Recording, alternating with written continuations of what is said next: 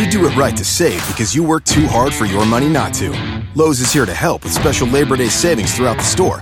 When you buy a DeWalt two tool combo kit featuring a drill and impact driver, you get a DeWalt Bare tool for free. Choose from a reciprocating or circular saw, angle grinder, or 20 volt battery. And update your appliances and get up to 40% off select appliance special values. This Labor Day, do it right for less. Start with Lowe's. Tool offer valid through 828. Appliance offer valid through 911 U.S. only.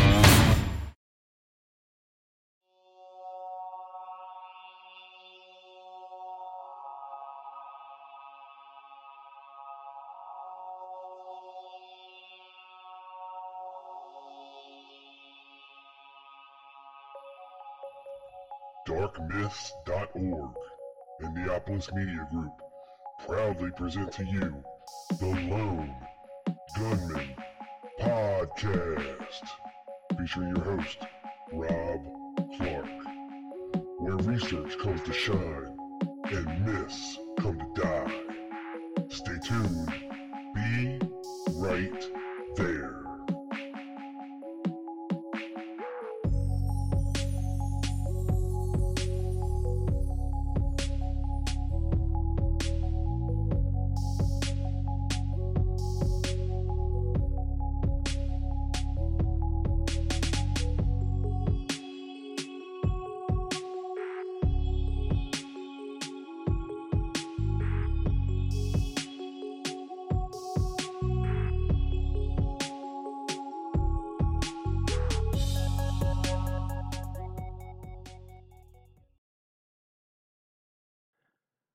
What is up, people? This is your boy Rob Clark. This is episode number 144 of the Lone Gunman Podcast, and I got a doozy for you today, people. It's just me and your ears today, and a little fella by the name of Kal Korff.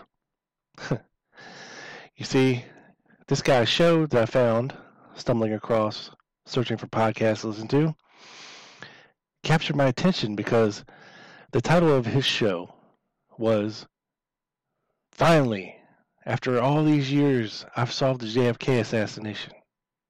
Oh, you have, have you? Well, let's take a listen. And that's what we're going to do today, folks.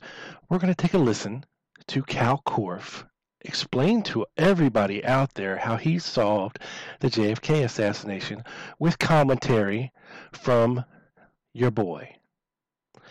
Because it's to piss you off. Just like it pissed me off. Just like it prompted me to want to do this show. You're not to believe the smuggishness and douchebaggery that's about to ensue on this show. You have no idea.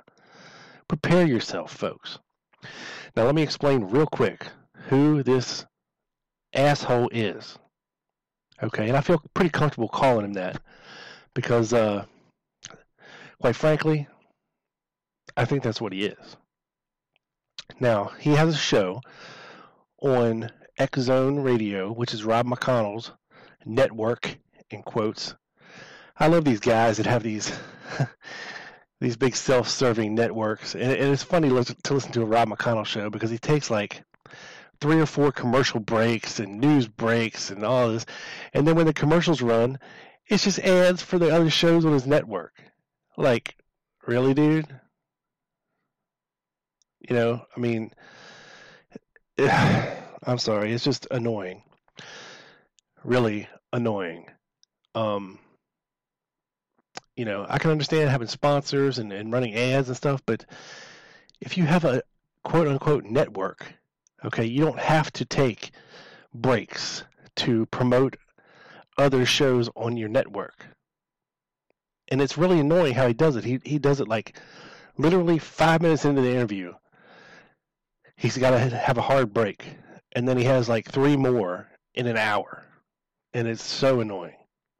And it's just to promote other shows on his network or other podcasters that may have written a book or something that he wants to endorse that maybe they self-publish or whatever the, the case is there. But anyway, I'm getting off track here. Excuse me.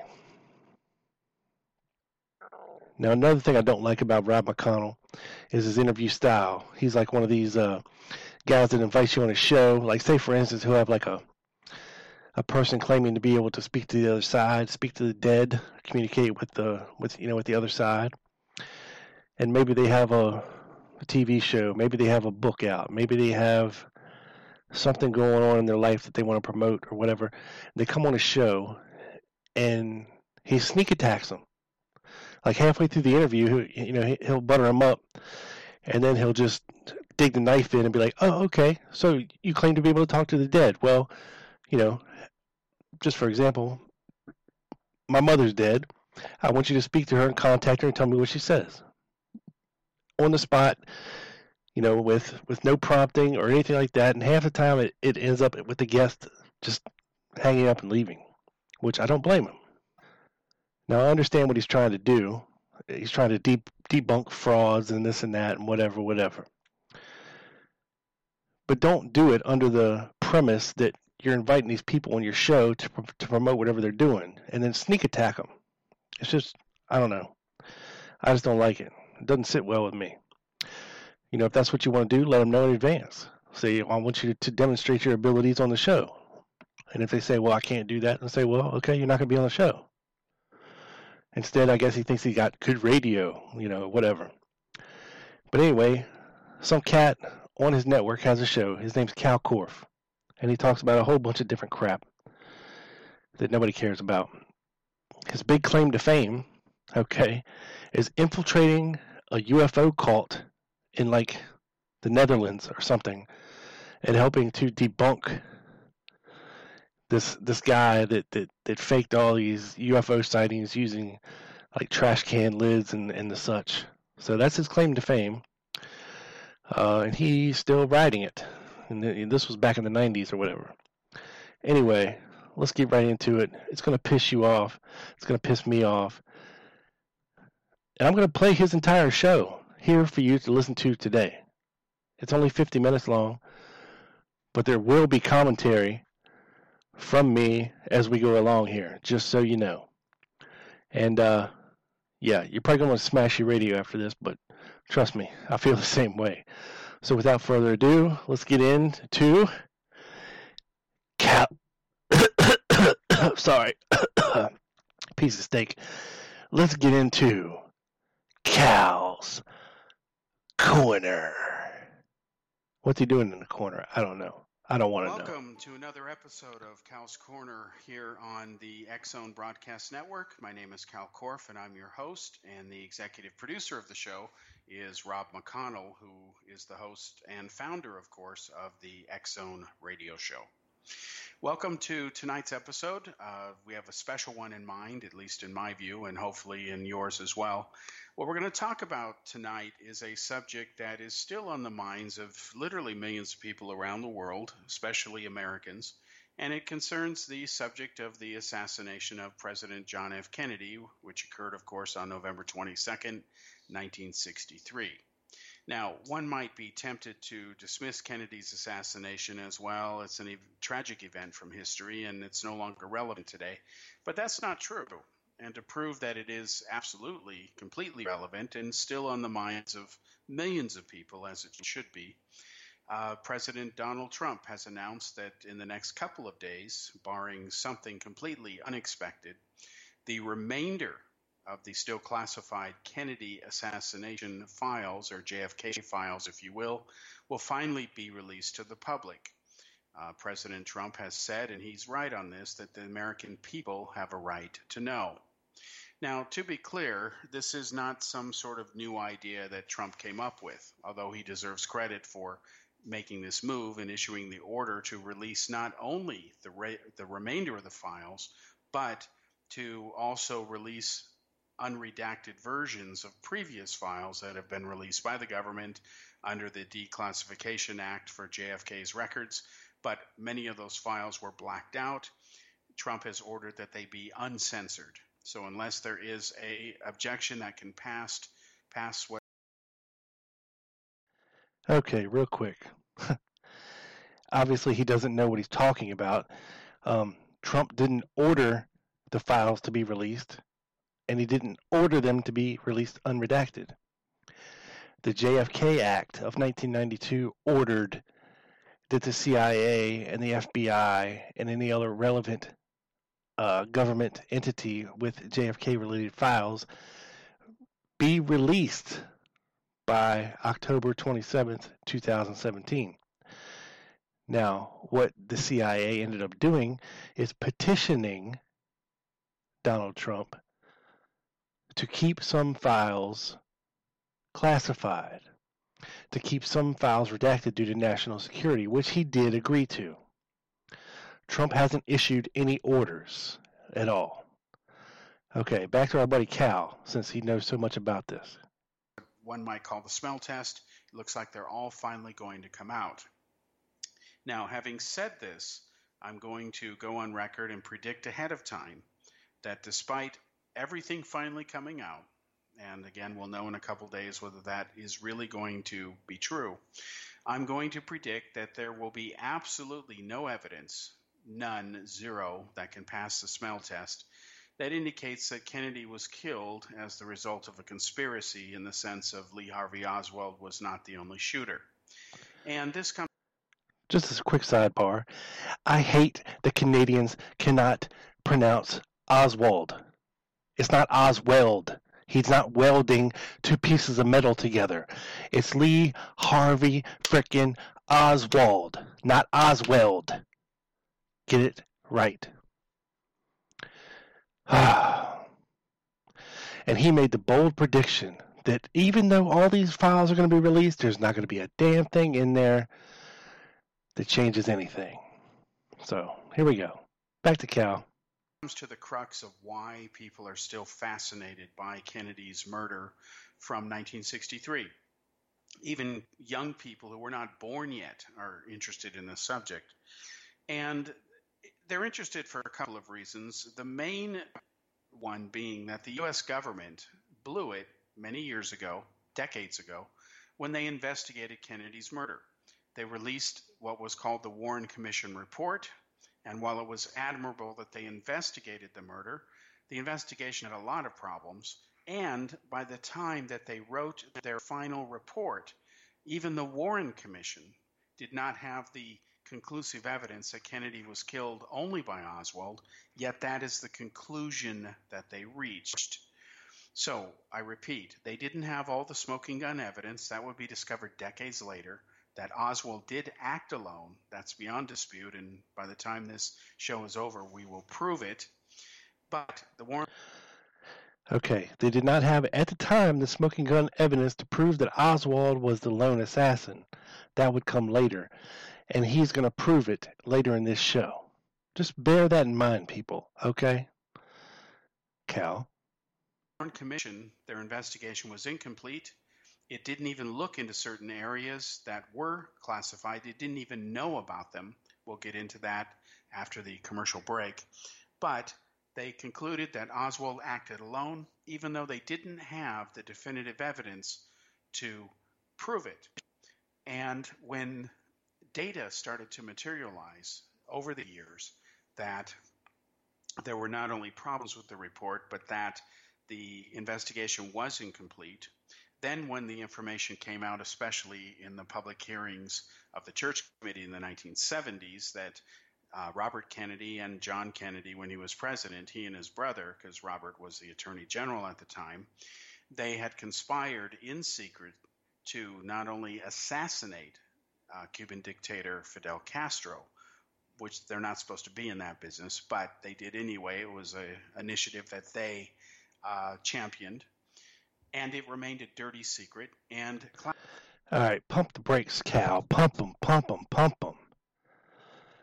Okay, John Kennedy and Bobby Kennedy did not conspire to kill Fidel Castro.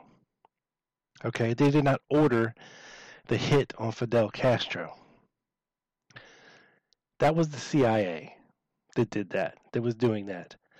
Granted, Bobby might have had some knowledge about it, but generally killing people was not something that JFK would have signed off on.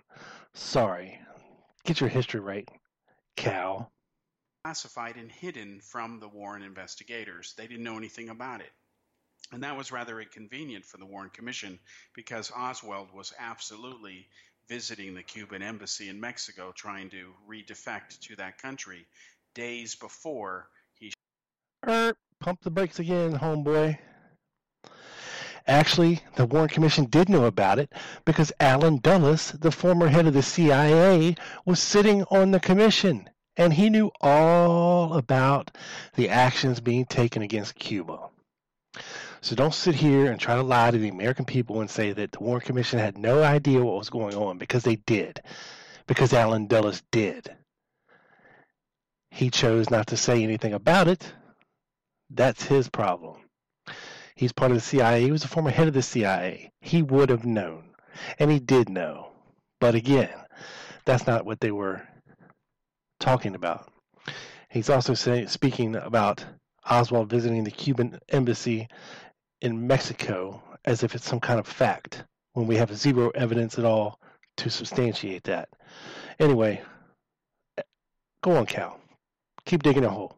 Shot and killed President Kennedy. So, this whole assassination scenario of what really happened to John Kennedy, how he was killed, it's rather detailed. In fact, I spent 16 years of my life studying the subject in detail and after the commercial break, I'll explain how that study evolved, uh, what its conclusions were, why it became. Uh, sure sounds like 16 years of research. a bit famous, if you will. It was featured widely in the media, and why its conclusions, all these decades later, have still remained valid. In fact, they have been independently confirmed by other research, researchers who are much more competent than I'll ever be on uh, things like computer 3D animation. So we're going to um, take a break in a moment and come back and start to get into the evidence about Kennedy's assassination, take you up through time to the present, and we'll be back in a moment on Cal's Corner here on the X Zone Broadcast Network. Oh, thank God. I'm going to pot this down while his network ad is playing. So yeah, you see how this all starts out. Okay, you see where he's coming from. You see how he's going to frame his argument already. Now, for a guy that's been supposedly looking into this for 16 years, we're not even eight minutes into this show yet, and he's already got at least five major facts completely and totally wrong. Totally wrong. It's almost unconscionable. And trust me, it only gets worse, people. On Zone Broadcast Network, my name is Kal Korff, and I'm your host. And the executive producer of the show, once again, is the legendary Rob McConnell. Legendary, people. Now, legendary. The subject is President John F. Kennedy's assassination from November 22nd, 1963. I'm going to tell you that I can speak with authority on the subject and I don't really have an ego in it. For me personally, as a journalist and researcher, I don't really care whether Kennedy was killed as a result of a conspiracy or not. What I care about is the truth. I went in to study this subject, like many people did, um, actually, actually by happenstance. So let me take you through time now, going back to my childhood of how I got involved in studying Kennedy's murder and eventually solving it, and I'll tell you what the conclusions were. Now, um, like all Americans, I grew up with the aftermath of Kennedy's assassination. In fact, I remember I used to ask my dad who killed Kennedy, and he didn't really know. And he admitted that the government did not know. He believed there may have been a conspiracy to kill Kennedy. Maybe. But for me, although it bothered me that we couldn't nobody seemed to have a single answer. For me, the issue didn't come to a head until I was in high school. Now, ironically, when I went to high school, I went to a high school named John F. Kennedy High School. it was no named way. after President Kennedy because he had been killed. Hmm. It was and still is located in Fremont, California. I went there for four years. And one day, hey, graduated in four years. Amazing. in doing a extra credit report for school, and I asked Brown teacher nose. who killed Kennedy. I wasn't interested in the subject as far as trying to solve a mystery. So I wanted to save some time in the library and research in the report. I could write basically what he told me. So he told me that uh, Lee Harvey Oswald had killed Kennedy. I asked another teacher and I got a different answer. He told me the mafia killed Kennedy. then I asked another teacher and he told me that Lyndon Johnson, working with the FBI and CIA, did it because Kennedy was opposed to the Vietnam War. Ooh. So basically, I quickly realized as a young student that if I asked 10 people who killed Kennedy, I would get at least 11 opinions. And Hmm. that Yeah, that makes sense. What bothered me was that here was a real historical event, a very earth changing event for society back then and subsequently. The President of the United States, the most powerful man in the world at the time, he gets cut down in the prime of his life, and nobody can say who killed him. That Hmm. just doesn't make any sense. Furthermore, there were hundreds and hundreds and hundreds, thousands actually, of photographs taken that day. There was even a motion picture film Thousands of photographs? the brutal assassination, capturing it in detail enough to where it should be obvious as to who killed Kennedy. But You'd yet think. that is not what happened. That is not what the answers were that were forthcoming. Hmm. Instead, there was all this talk of a conspiracy, multiple shooters, instead of what the government was saying, which was that Lee Harvey Oswald had acted alone. Hmm. Now, to understand the core of the Kennedy assassination, you can't ignore Oswald. Even if you believe that he is a patsy, that he was innocent, that he was framed, that he was one of the shooters, keyword being one of them, not the only one, you still cannot ignore Oswald because it is a fact that he defected to the United States.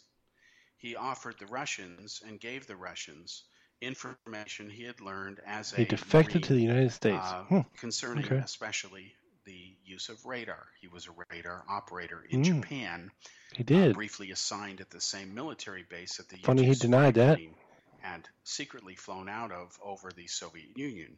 And we must remember that the Russians had uh, managed to shoot down uh, a U-2 on occasion. It was very rare, Allegedly. remember, Francis Gary Powers had been shot down. So during one of the stressful times, uh, peak stress times and tension times, if you will, of the Cold War, here's Oswald defecting to the Soviet Union, claiming Oh, he's now a he gets it right. Marxist. Soviet There are Union. many Yep. Marines who served with him. They remember calling him Comrade Oswald because he was always talking about Russia. But when he went to Russia, he became very disillusioned because, as history has repeatedly proven, there is no such thing as a real communist country. It has Hmm. never existed in the past, it doesn't exist in the present, and it's not going to exist in the future. The reason it can't is because communism doesn't really work. It is a delusion. Scientists will find evidence that unicorns exist before a real communist country will ever be in existence. Hmm. So Oswald marries a woman who is the uh, niece of an important KGB officer. So Wrong. the FSB. spy on him, and then they want an excuse to get rid of him. He gets bored of life in the Soviet Union, and then Does he, he? wants to come back to Russia. So he goes to the U.S. Comes back to. He wants to come back uh, to Russia. him a sob story, and the Holy embassy hell. worker who took his passport never tore it up. She kept it in the drawer, figuring he was a naive She- American that would wake up to reality one day and then Now he'd it's a be woman. crying to go back to America, and that's exactly what he did. He settled eventually Ah. after spending time in New Orleans, uh, in Dallas, Texas, and he ended up working in the Texas School Book Depository. Friends who knew the Oswalds and his Russian wife Marina felt sorry for them, especially since he was an abusive man who had anger management problems, to understate the issue. He would Ah. beat his wife often, and th- this is beyond question. And he He would beat his wife often. This is beyond question. I love these definitive statements. Prove it, Cal. Prove it. You son of a bitch. He was insanely insecure and insanely jealous, and he viewed himself as smarter than everybody. And it was a bit humiliating for him to work in a, a book depository. simply Where does this come from? Books around.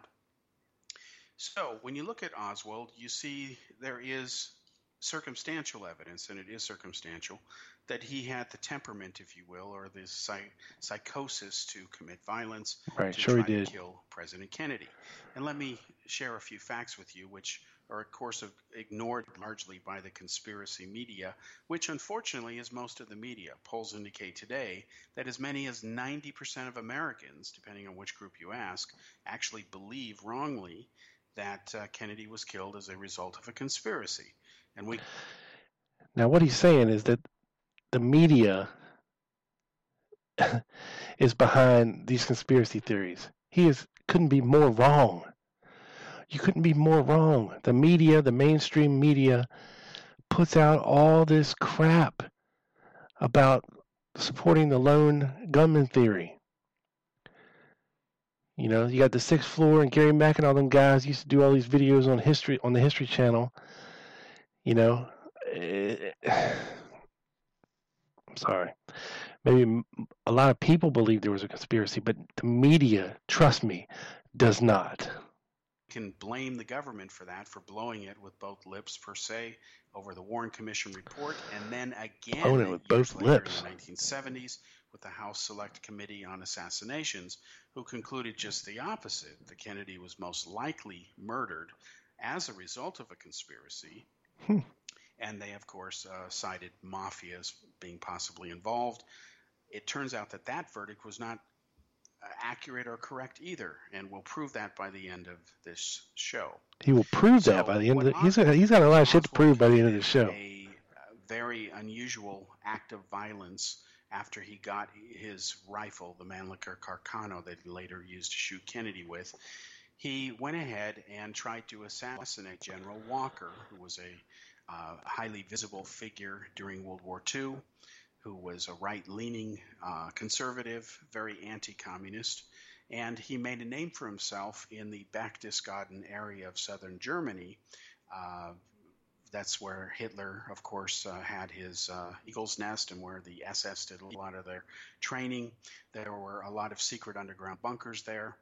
And the Americans, under command of General Walker, took over that area and, of course, settled down in there for years in the first years of the Cold War. And then Walker uh, had a problem with some of his politicking in the military, like General McCarthy. He was encouraged to resign or uh, did was forced out of the military, and uh, he settled down in Texas and was threatening to uh, upend the political establishment and run for political office. Oswald developed a hatred for him, and what Oswald did one night is he took his rifle out and he tried to kill.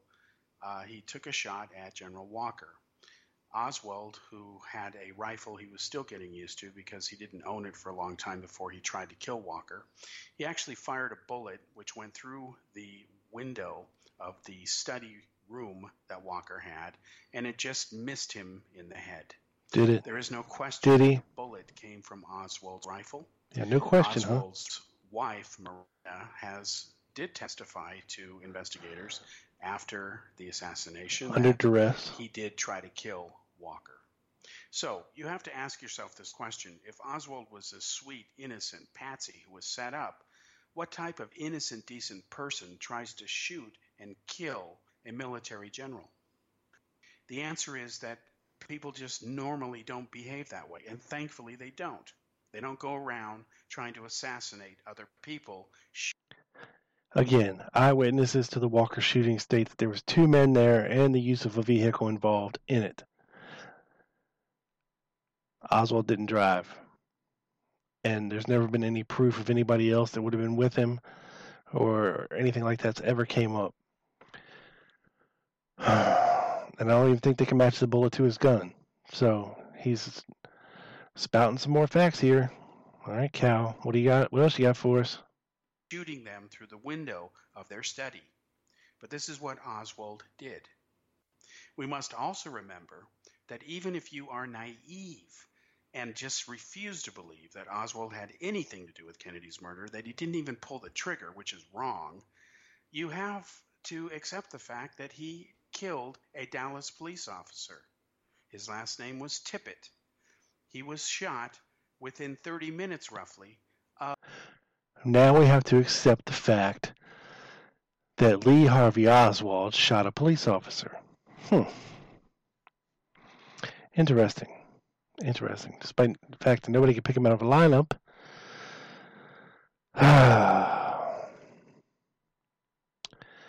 Let's continue, Cal. After Kennedy was murdered. And again, you have to ask yourself this question. First of all, Oswald was carrying his pistol, and while people can carry pistols, they do, especially in Texas. Oswald was carrying his pistol. He was stopped by Officer Tippit, J.D. Tippit, and what happened is Oswald killed him, fired several rounds into him at point blank. It was the murder was witnessed by several people in the area. Then Oswald went to a theater, hid out. The police went in there after he refused to pay for it. Again, it was one shot at point blank range, and the other three not at point blank range. Kal's facts. Shine again. Ticket, and the police were called. They went in there. They tried to apprehend him. Oswald tried to reach for his gun, tried to shoot a police officer, but luckily the hammer of the pistol never struck the back of the bullet because the skin and webbing in between the index finger and the thumb got in the way of the officer who reached over to grab Oswald's gun before it could discharge a round. Had Oswald fired that shot, he would have killed another police officer. So you have to ask yourself again a common sense question, folks. What type of person who is innocent, who is not a killer, who would never harm a fly, he beats his wife, he has anger management problems, he is upset with the system, he calls himself a Marxist, he tries to kill General Walker, he does murder Officer Tippit, and before he shot Tippit, he killed the President of the United States, John F. Kennedy, because Coincidentally, not as a result of any conspiracy, Kennedy's limousine happened to go by. Oswald exploited the opportunity like a lot of criminals do. They are opportunists. Terrorists are opportunists. So Oswald was never the sweet, innocent patsy that the conspiracy literature literally lies to you about. And there's the motive, folks. It was just an opportunity. It was just an opportunist. Just an opportunist out. Oswald had serious problems to the point that he committed murder. He murdered at least two people. He would have murdered General Walker had he been a better shot. Now, these are facts that you can't deny. Tippit was shot by Oswald. Oh, we can deny him, asshole. There is no question that Oswald killed him. Oswald tried to shoot another officer in that There is theater. question. There is no question he came close to doing it. Now There is question. the issue of John Kennedy. Was he really shot by Oswald? Well, let me briefly tell you before the station break here, then we'll get into the evidence that proves that Oswald acted alone. A lot of people point to the Zapruder film, okay? And they say, well, that's evidence that Kennedy was shot from the front. That's why the body falls back to behind. Well, after the station break, back and address that and prove that physics just doesn't work that way. Back to behind. and it's back into the left. Numbnuts. Ah. we pot the station breakdown again. So they can pimp some more shows on their gay network. okay. So you see where we're going with this, folks.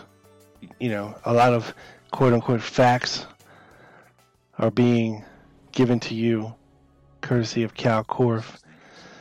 Um, facts that are indisputable, so he says. Facts that you can't deny, he says. And you see how he's framing the narrative for Oswald as the lone assassin because he was so disgruntled. He was such he had such anger issues and he was an opportunist. So yeah, you see where it's going. Welcome back to the third segment here on Kal's Corner radio show here on the X Zone Broadcast Network. Hmm. My name is This Kal thing over yet? Shit. And once again, the executive producer of the show is Rob McConnell. Now, tonight we've been talking about the assassination of President John F. Kennedy from November 22nd, 1963. Let's continue that, and we will now lay out in this segment all of the main points of evidence which conclusively proves that Kennedy was shot only by And Oswald, here we go. not as the result of a conspiracy. Now, Kennedy's murder was captured on film by Abraham Zapruder. He took a famous 8mm movie that is nearly 30 seconds long that shows the assassination in enough detail where that film is the proverbial smoking gun, if you will, for lack of a better term, and don't mean to have a pun there. Uh, that basically is the linchpin of the case. that film has been looked at probably by more Americans than any other single piece of footage.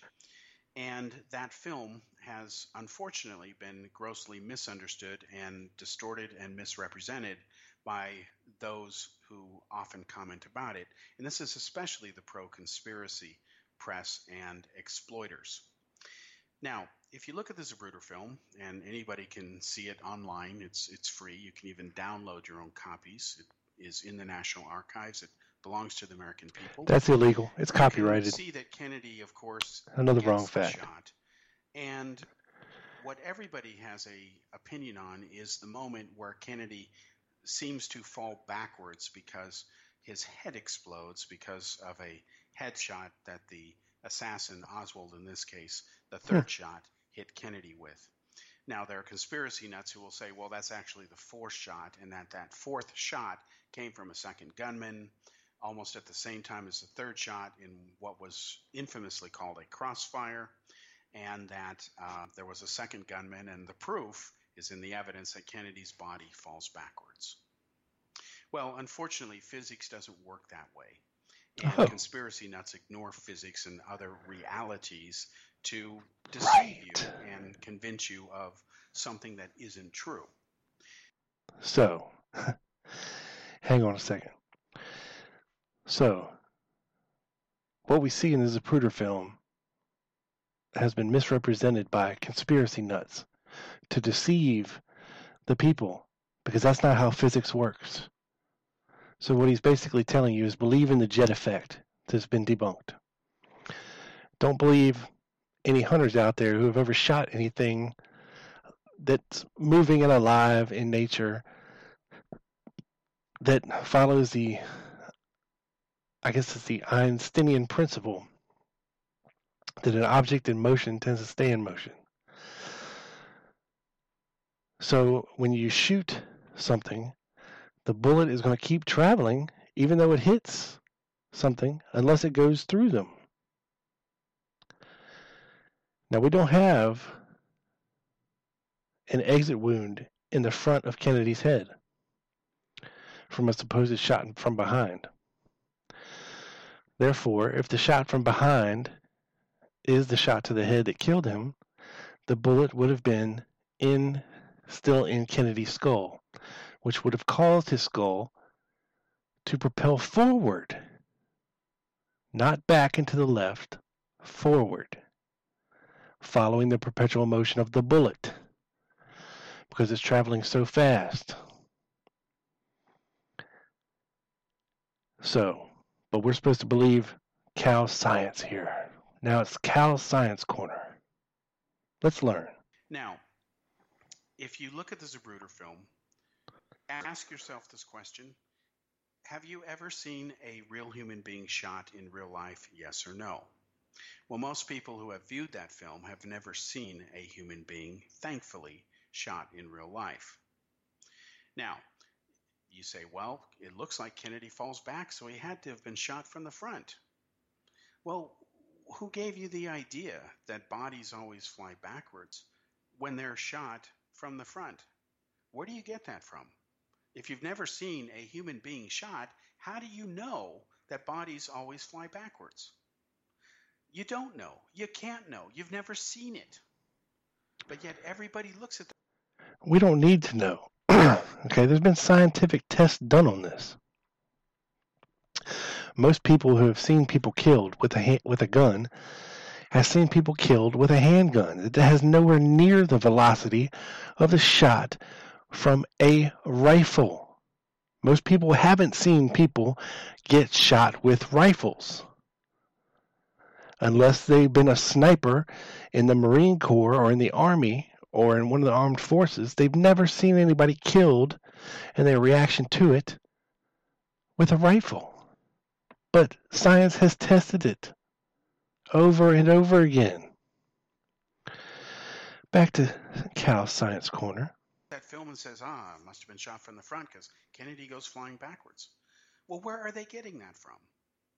Well, if people are honest, they'll admit that they're getting it from TV and they're getting it from Hollywood. But guess what, folks? Hollywood and TV don't use real bullets. Lee Harvey Oswald did. Kennedy died because real bullets were used, and high powered ones at that. So, no shit, Sherlock. Always fly backwards because I mean somebody shot you from the front. Again, physics doesn't work that way. Physics has never worked that way. And most people looking at the Zapruder film have never seen a person shot in real life, and they're not physicists. So let me explain to you now the real motion and oh, mechanics. Oh, please do, Professor. What the Zapruder film captured. And if you don't believe me, and I encourage you not to, don't take my word for what I'm about to tell you. Check it. not gonna. And if I'm wrong, expose me, okay? I am. And I don't have an ego in this, but what I'm telling you is the truth. Now, in the Zapruder film, there is a couple of areas that solve Kennedy's murder. And hmm. anybody can verify this. I can share this with you because facts are facts. And the greatest thing about facts Hang on to your seats, folks. should be able to double check them anytime they want to. Facts are inviolate. They're irrelevant to people's opinions. They stand or rise or fall on their own. Now, regarding Kennedy, the Warren Commission made the mistake of assuming something very wrong. They assumed that the first shot from Oswald would not have occurred until after Kennedy's limousine cleared the view of the tree branches that were blocking Oswald's view from the sixth floor window where he shot at Kennedy's limo from. In other words, they said, well, nobody would shoot with tree branches blocking their view. That would be a stupid thing to do. So the first shot must have been after Kennedy cleared the tree branches that were obscuring Oswald's view. Well, it turns out that wasn't true. In fact, the first shot actually occurred around frames 160 to 161 of the Zapruder film. And we know that because how do we know you? Try this experiment yourself. Okay. You try it with firecrackers. When mm. people hear loud noises, especially unexpectedly, if they're holding a camera, they're going to shake a little bit. Okay, mm. it's called the shake effect. And so when you look at this Zapruder film, you will see. Is that, that like after when you go to the bathroom? 160 to 161, Zapruder suddenly jerks his camera for a fraction of a second. Mm. That's because he's reacting to the noise of the first shot. And if you look at the eyewitness testimonies, many of them, especially those near uh, the Texas School Book Depository who were down on the sidewalk below, they will say that the shot first rang out, the first one sounded like a firecracker, they said, after uh, Kennedy's limo had just rounded the corner. And if you triangulate where people said they saw it, it puts it around frames 160 to 161 and you, of the Zapruder film, and you do see this jerky motion consistent with a shot. Now, the second shot, this is the most contentious other than the headshot. Now, this is what has been derisively called by conspiracy nuts as the so called magic bullet. Well, first of all, like UFO conspiracy nuts who have their own unique vocabulary, which means something to them, but in the real world. Now, again, let me stop it for a second our professor Kal Korff here is telling us that the second shot is the magic bullet, which is not what the Warren Commission concluded. They concluded that the second shot missed Kennedy and managed to hit James Tague further down the way. What he's saying is that the first shot missed, and that the second shot hit, and the third shot hit. This is not what the Warren Commission said at all, Kal Korff. It's, it's meaningless and useless and a bit of a joke. The conspiracy nuts in the Kennedy murder also have their own unique vocabulary. They will describe this bullet in the second shot as being a magic bullet, as if it has some impossible characteristics. They talk about a, the bullet hitting Kennedy in the back, exiting his throat, and then making a turn in midair to the right, where it then uh, reverses direction and goes to the left and strikes Governor John Connally in the back, and then exits below his right nipple. The Again, he's using the movie JFK to illustrate this example. No real conspiracy nut, as he calls him, believes that the bullet changed trajectory in midair. Okay, that's just stupid. The reason we call it a magic bullet is because it came out looking practically pristine after supposedly creating seven wounds in two people and going through bone in the rib and Connally's rib, his wrist, and finally into his leg, and managed to leave fragments that were removed from John Connally's wrist. And there's still some that's still in it. Yet the bullet comes out almost perfectly shapen, and they could not recreate this bullet, this shot in cadavers they could only recreate, recreate what the bullet looked like when it was shot into cotton wadding. That's why it's a magic bullet. Bullet then tumbles down into his wrist, where he's holding his uh, Stetson Texas hat like a good Texan. It exits the wrist, it then enters the leg, and then was magically found rolling out of his pants later at Parkland Hospital. And they claim the bullet was in pristine condition. So, whenever a conspiracy nut, where it concerns the Kennedy assassination, tells you it was a pristine bullet, tell them to go back to school and pay attention this time, or at least get a dictionary and learn something. The word pristine is basically similar to the word virgin. It means it's untouched, it has never been touched before. If- That's not what we're saying, asshole. Okay? It's pristine looking.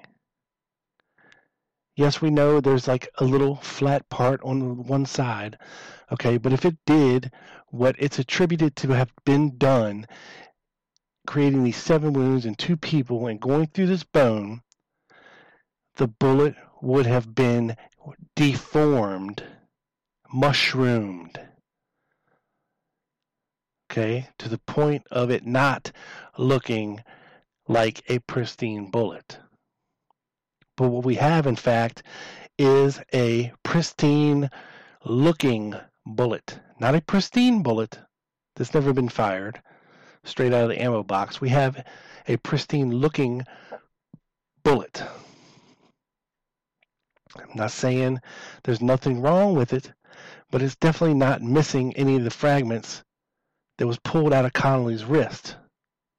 Okay, these are Warren Commission uh, exhibits that you can go look in the 26 volumes and see for yourself. They have pictures of the fragments. They have pictures of the x-rays of John Connally's wrist and his leg and his ribs and his broken ribs. You can see that the bullet supposedly did all this damage. And if it had done what it's attributed to be done to it, it would have not come out looking like it did. The only way the Warren Commission could recreate this bullet is to shoot it into cotton wadding.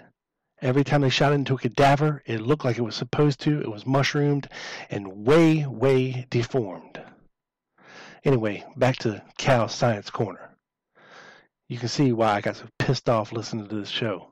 If you have a pristine bullet, it means it has not been fired. The bullet that was found in Parkland Hospital that rolled out on the stretcher from Connally's pants was not a pristine bullet. It had been fired. Duh, hello. It was not a magic bullet either. In fact, if you look at the end of that bullet and on one side of the bullet, it's completely flat. You couldn't reload it back into the barrel and use it again.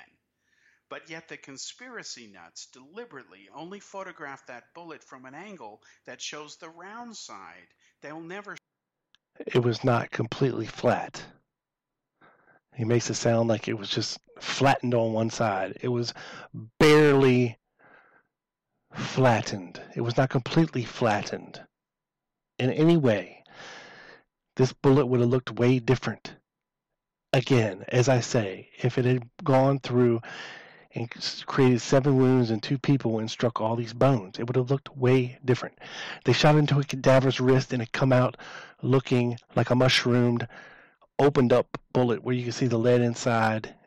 And this is all commission exhibits you can see for yourself in the Warren Commission report.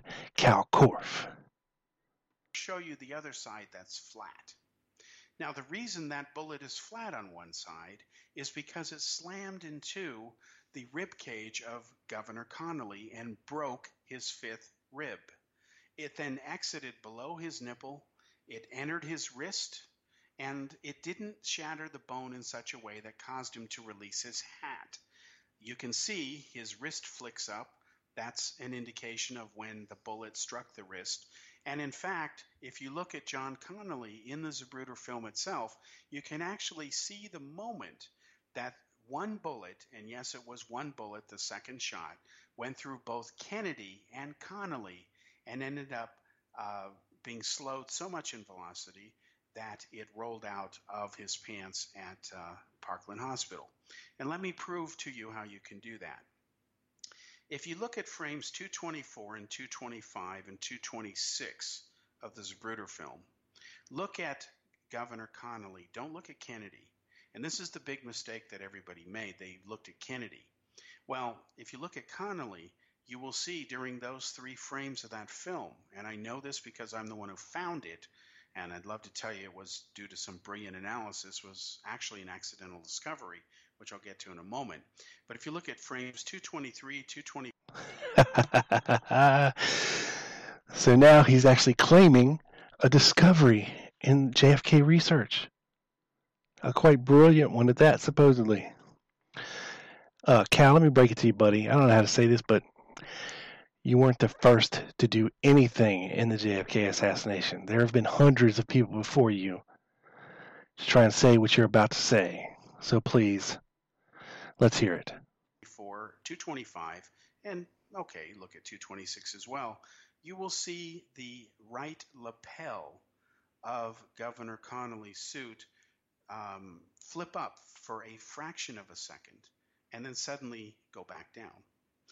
That moment in those three to four frames where the lapel violently flips up and goes back down is the actual moment that the bullet has pierced his suit. You have to remember that the frames of that movie that was shot by Zapruder, they went through the camera at a bit over 18 frames a second. So this is a very small period of time. And if it was one bullet that went through both Kennedy and Connally, now you need to look back at Kennedy and see what he's doing because he should already be reacting to what was a shot in the back that exited below his Adam's apple and came out of his throat. it then went ahead and uh, slammed into. Okay, Kal. you just heard what he said. Kennedy was shot in the back. It came out under his Adam's apple and then came out his throat. Now, even a remedial eighth grader, proficient at somewhat reasonable geometry, could draw you a line from the back to the throat of a person and have it at an upward trajectory, which does not at all match a shot from the sixth floor depository. But please continue, sir.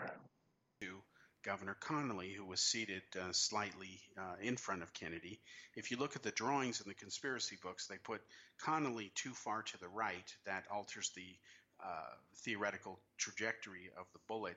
Actually, if you look at accurate blueprints of the limousine, you'll see that uh, Connally was right in the straight line fire to receive that bullet, which he did after it exited uh, between the uh, throat muscles of John Kennedy. So again, look at those four frames 223, 224, 225, 226. You will see that lapel flip up.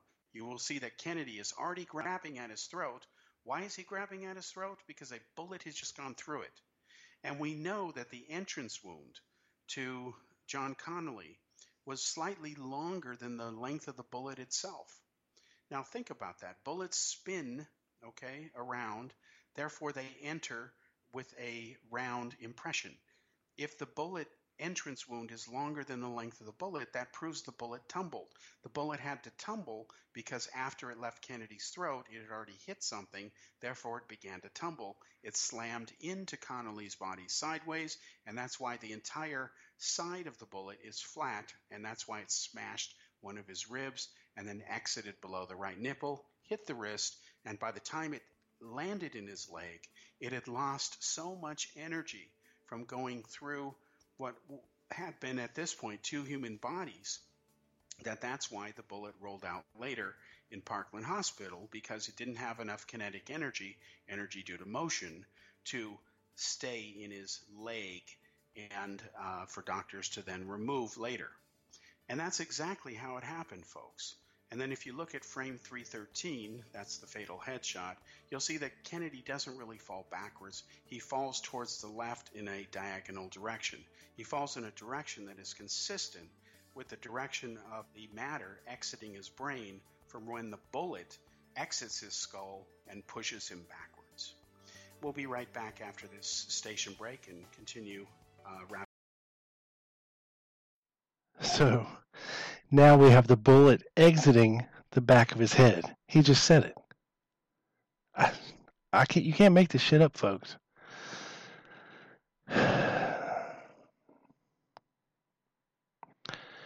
I mean, I just can't even with this guy. It's just too easy. But he wants to come across as a smug, know it all douchebag who loves to cut down conspiracy theorists when almost none of his points have any basis in fact whatsoever. It's just unconscionable. But here we go. Here we go. Smartphone, app, or internet. And just a needed. disclaimer It's I'm trying to cut out most of it's free if you the so called commercials. Call 213 401 Just to- so you don't have to deal with them, on any because phone, It's really anytime, annoying hearing them advertise their own broadcast oh network 5,000 times during the course of a radio show. For the best of the paranormal, par- Welcome back to the fourth and final segment of Kal's Corner. Thank Radio God, Show fourth and on the X final. Zone Broadcast Network. My name is Kal Korff, and I'm your host. You know, folks, it takes more an Hallelujah. hour to explain all the nuances involved in Kennedy's assassination. No because it was shit. complicated affair, and I'm just talking about the mechanics. Especially when you don't know what you're talking about, of a-hole. Political fall, fallout. So, getting back to what we were saying, again, if you look at frames 223 through 226 of the Zapruder film, you will see again this lapel flipping up, and that is the moment of the second shot. And you will see Kennedy is already grabbing for his throat because a bullet has already exited his throat and is slammed into Governor Connally. The lapel flipping up was caused by the bullet going through Connally's suit and body. So now that there, we've proven that there is no magic bullet, that it is wrong to use that term, and the term pristine bullet when it wasn't pristine, and we've proven that the conspiracy nuts. You haven't proven shit. Conveniently from an angle which makes it look like it's in perfect condition when it is not. Let's talk Yeah, that's what we do. We're so dishonest. Again, if you look at the Zapruder film, you will see that Governor Connally is lined up perfectly uh, to receive that second shot. Then you see Kennedy falling what seems to be backwards. But if you really look at the way he's falling, it's at an angle. And the reason he's falling at an angle is because so much matter is coming out of the right uh, forward portion of his skull that it's pushing his body backwards. Okay? So people will look at that and say, well, he must have been shot from the front. That's why he's falling backwards. Again, most Now, now it's now matters escaping out of the right front part of Kennedy's skull, which is not damaged at all in any autopsy photos. So, keep going, Kal. people Keep digging, brother. that have never seen a human being, thankfully, shot in real life. They get their so-called expertise opinions from Hollywood movies, from TV, cop series, or whatever. And Hollywood uses blanks. Oswald used real bullets. So there is no evidence at all, none, zero, that proves that Kennedy was shot from the front by a second grassy knoll gunman. Now, people will say, well, there is evidence. In fact, uh, there are witnesses. We have their accounts. We saw some of them in the movie JFK by Oliver Stone, or we read about uh, the uh, conspiracy in Jim Marrs's book, because Marrs was a uh, consultant to Oliver Stone.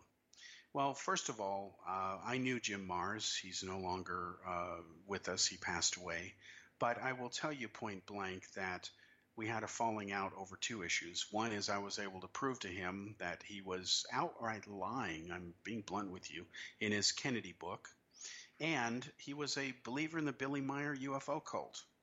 He actually has about 10 pages uh, dedicated in his book on UFOs about the cosmic Watergate, which doesn't really exist. And I told him that, you know, you've destroyed your credibility. First of all, you're, you're not telling the truth regarding Kennedy, and I'll prove that in just a second.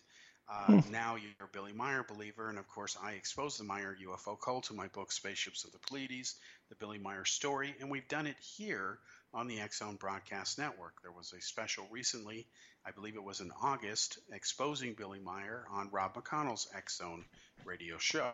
So the fact that Meier was exposed for many years before Marrs wrote his book, he just chose to ignore that, is Marrs's problem. Now, let me prove to you where Marrs outright lied. Jim Marrs puts in his book that Jean Hill, the lady dressed in the famous red uh, overcoat, the lady in red, as she loved to call herself, saw the second gunman on the grassy knoll, and she even wrote a book and said she chased him, and she told this fantastic story to Jim Marrs. Well, I pointed out to Marrs what was obvious. If you look at photographs taken that day by many different photographers and even the Zapruder film itself that show Jean Hill, because you can't miss her, she's the only one wearing a bright red raincoat that day, you'll see that she didn't chase any assassin. In fact, photographs taken by many different photographers, and you can look them up on the internet, folks, don't take my word for it, show that Jean Hill didn't even cross the street for up to two minutes after Kennedy had been shot.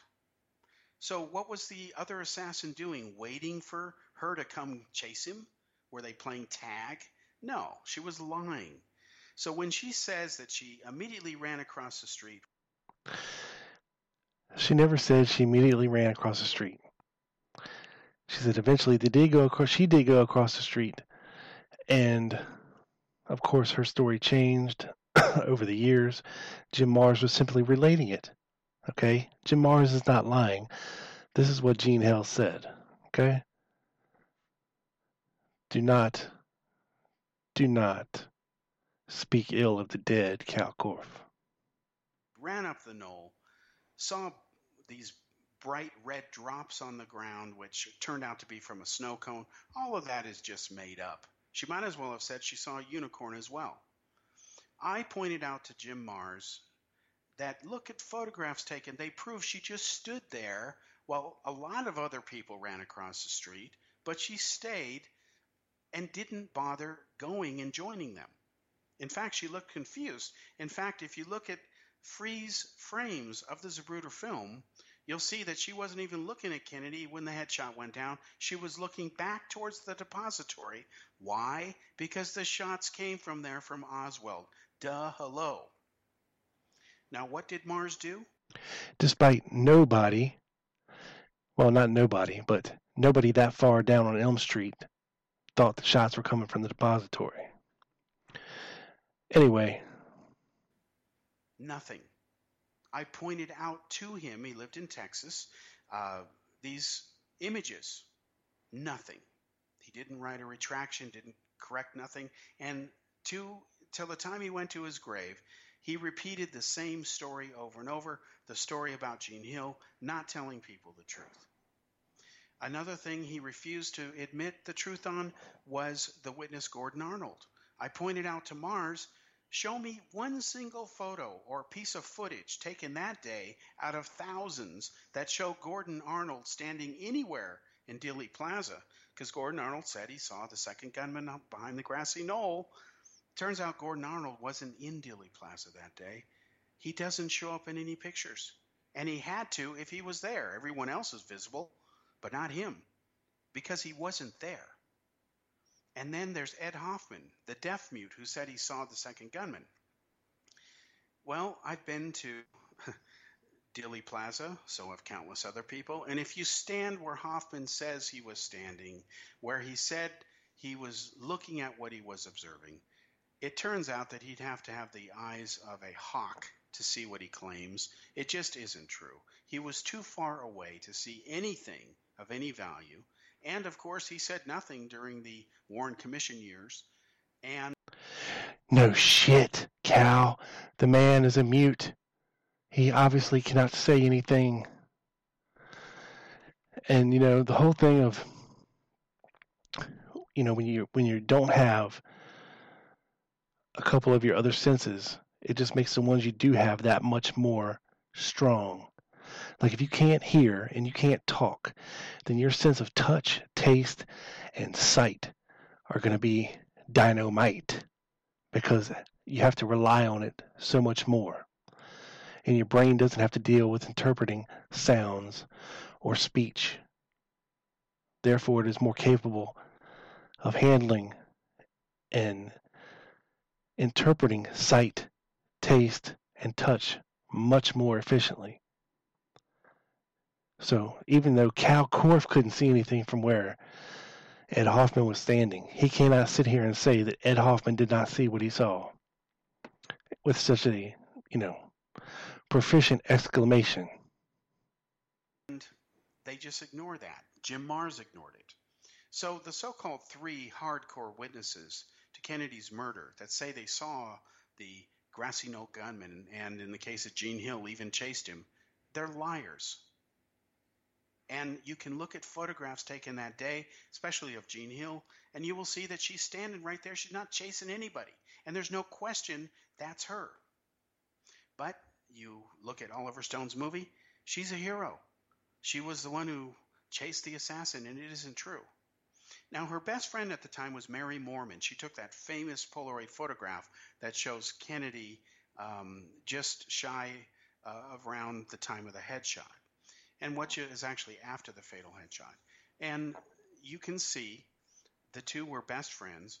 Well, Mary Moorman went on record as saying that she quit being friends with Jean Hill because of Jean Hill. But yet, Jean Hill went on many, many talk shows, including Maury Povich, told her sob story, and she was not telling the truth. And I met Jean Hill years ago at the American Bookseller Association convention when Oliver Stone's movie, was out. She had a book out called Jean Hill the Last Dissenting Witness. And she wasn't a dissenting witness at all. She lied in her account. I confronted her at her publisher's uh, booth and I said, Stop lying to the people. That's exactly what you're doing. She got all mad, went off in a huff, and I held up for people to see at that convention color photographs from Life magazine showing that Jean Hill didn't chase anybody. She was standing there while everyone else practically ran across the street, and that Jean Hill didn't. Okay, so he's saying he's got photos from Life magazine showing that Jean Hill did not cross the street. Now, I don't know exactly what photos from Life magazine he's looking at, but there was a lot of other photos taken that day by Dallas newsmen that did not get published in um, Life magazine. And he's probably looking at movie stills from the Zapruder film or the Muchmore film or even the Nix film. And he's not taking into account exactly when Jean Hill crossed the street and went over to the knoll, which she did do. Now, exactly when, it's hard to say, but he can't sit here and say that she's a liar. And I mean, you can see what kind of asshole would show up at a book signing that she, where she's doing and call her a liar to her face to to the point where she has she has to leave a book signing. And then he's holding up pictures saying, "See, this woman's a liar. She's lying to you." Blah blah blah blah blah. This is the kind of guy Kal Korff is.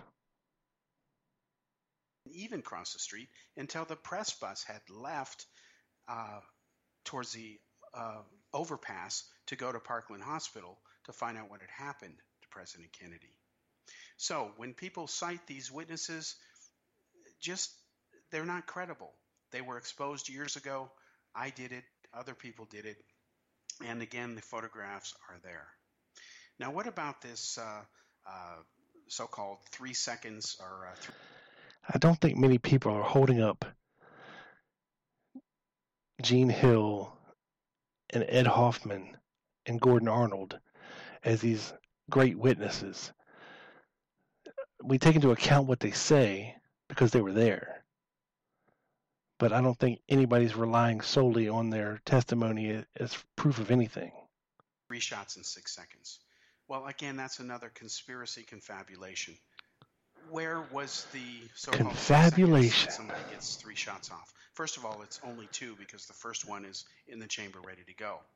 If you look at when the first shot actually happened, it was eight and a half to nine seconds that Oswald had to fire off three rounds. Actually, only two more because the first one's ready to go. We know that the first shot missed because people saw it hit the pavement. It ricocheted and injured a uh, innocent bystander named James Tague. It nicked his cheek. FBI found the curb where the bullet had nicked it. They did a metallurgical analysis, proved it came from Oswald's rifle. And people say, well, Oswald's rifle didn't have his fingerprints on it. That's not true. You can look at photographs of his fingerprints. They're available. They were never classified. I have a set of them. So again, the list goes on and on and on of just lie after lie after lie of what these conspiracy nuts will say.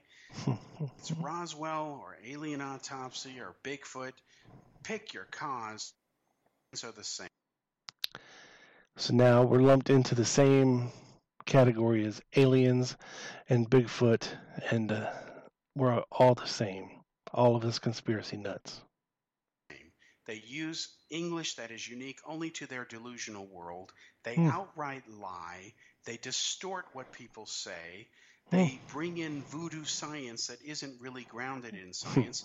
and in the case of Kennedy, again, if you look at the Zapruder film and you think people always fall backwards when they get shot, you're getting that from where? Not real life experience, but from Hollywood and TV, which means you're getting it Sure. from nothing. So Right. I understand that the idea that a lone nut can kill the most important person on the planet or most powerful person at any time is a bit hard for people to accept. We want to say, oh no, it had to be some big, grander thing. No, it wasn't. And history is full of plenty of examples of that happening. If somebody really wants to hurt somebody or take them out, they can do it anytime, anywhere, any place with enough proper planning. So these documents are going to come out. The American people deserve to know Proper truth, planning. But there will not be anything that But he was an opportunist. that shows there was a conspiracy. Why? Because it never happened. In fact, the only conspiracy, like the so-called MJ-12 or Roswell UFO cover-up, exists only in the, in the imaginations of its promoters.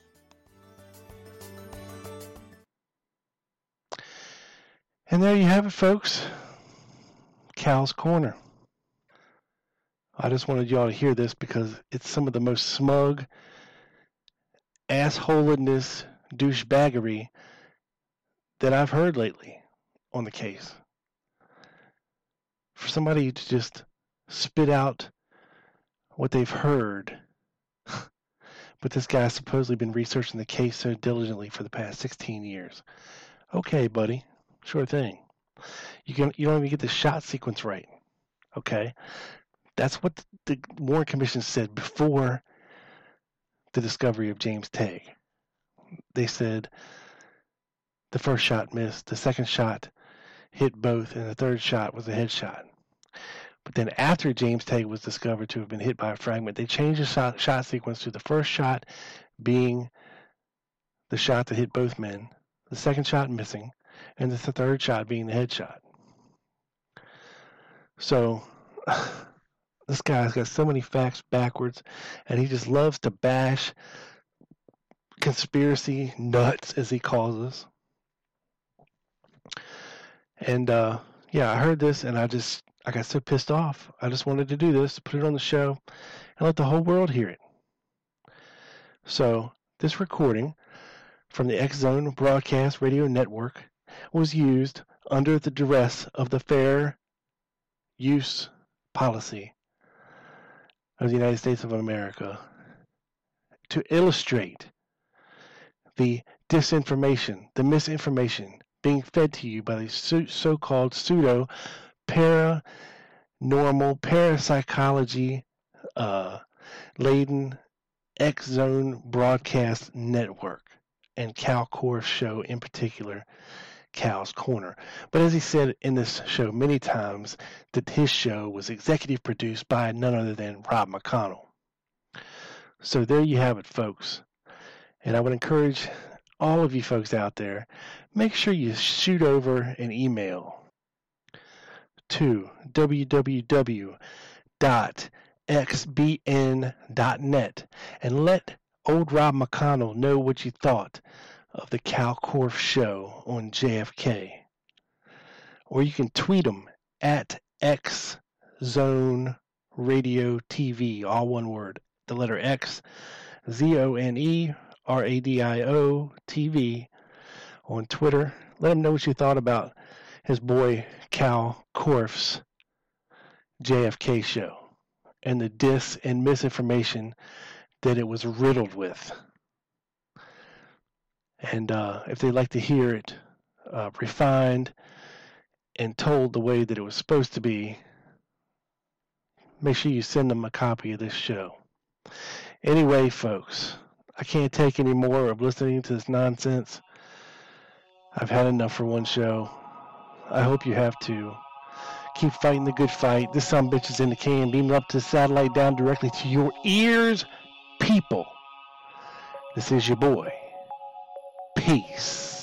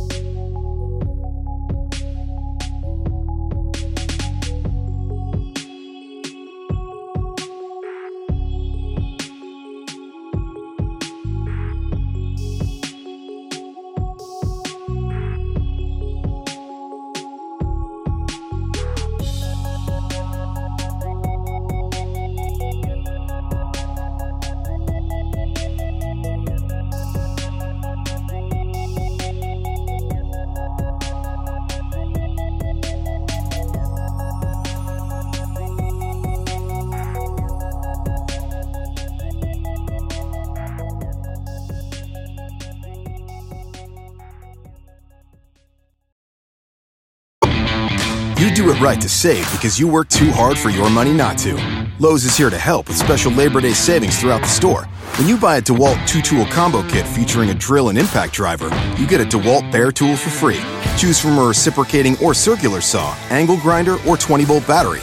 And update your appliances and get up to 40% off select appliance special values. This Labor Day, do it right for less. Start with Lowe's. Tool offer valid through 828. Appliance offer valid through 911 US only. You do it right to save because you work too hard for your money not to. Lowe's is here to help with special Labor Day savings throughout the store. When you buy a DeWalt two tool combo kit featuring a drill and impact driver, you get a DeWalt Bare tool for free. Choose from a reciprocating or circular saw, angle grinder, or 20 volt battery. And update your appliances and get up to 40% off select appliance special values. This Labor Day, do it right for less. Start with Lowe's. Tool offer valid through 828. Appliance offer valid through 911 U.S. only.